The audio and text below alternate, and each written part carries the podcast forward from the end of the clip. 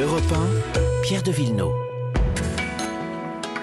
Comme tous les dimanches à cette heure-ci, les questions d'histoire et de patrimoine. Bonjour Lord d'Autriche. Bonjour Pierre, bonjour à tous. Avec vous, dans un instant, on part sur les traces de la vie de Jean-Sébastien Bach. Mais d'abord, l'environnement. Bonjour Virginie Salmen. Bonjour à tous. À quel point l'eau de mer est-elle polluée par les microplastiques sur les côtes françaises? C'est ce que cherche à savoir le navigateur Fabrice Amédéo qui part ce dimanche pour un tour de France de Dunkerque à Marseille.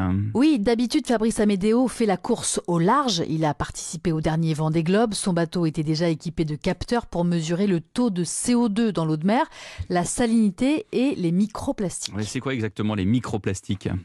Alors, ce sont des particules de plastique invisibles de 50, 100 ou 300 microns qui proviennent d'une bouteille d'eau ou d'un emballage de paquet de biscuits qui s'est retrouvé dans la mer et qui s'est dégradé au fil des décennies jusqu'à devenir invisible mais sans disparaître totalement. Et c'est une grande partie de la pollution marine.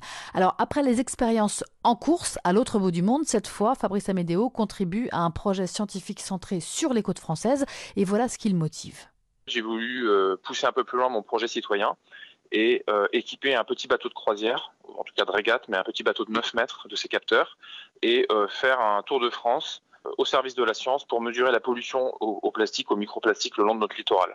Et donc je pars sur ce petit bateau de 9 mètres de Dunkerque équipé de mes capteurs pour faire toute cette campagne de mesure le long du littoral français, donc Manche, Atlantique, et Méditerranée. Alors il va relever des filtres à microplastique pendant son Tour de France qui va durer jusqu'à fin juillet et ensuite ce sont des scientifiques de l'IFREMER, de l'Institut de recherche et de développement, l'IRD ou encore de l'Institut Max Planck de physique qui vont analyser tous ces échantillons d'eau de mer. Et c'est quoi l'objectif? Eh bien c'est de déterminer s'il y a des microplastiques partout sur le littoral, répartis de manière homogène ou pas, à quelle concentration, d'où proviennent-ils, très important.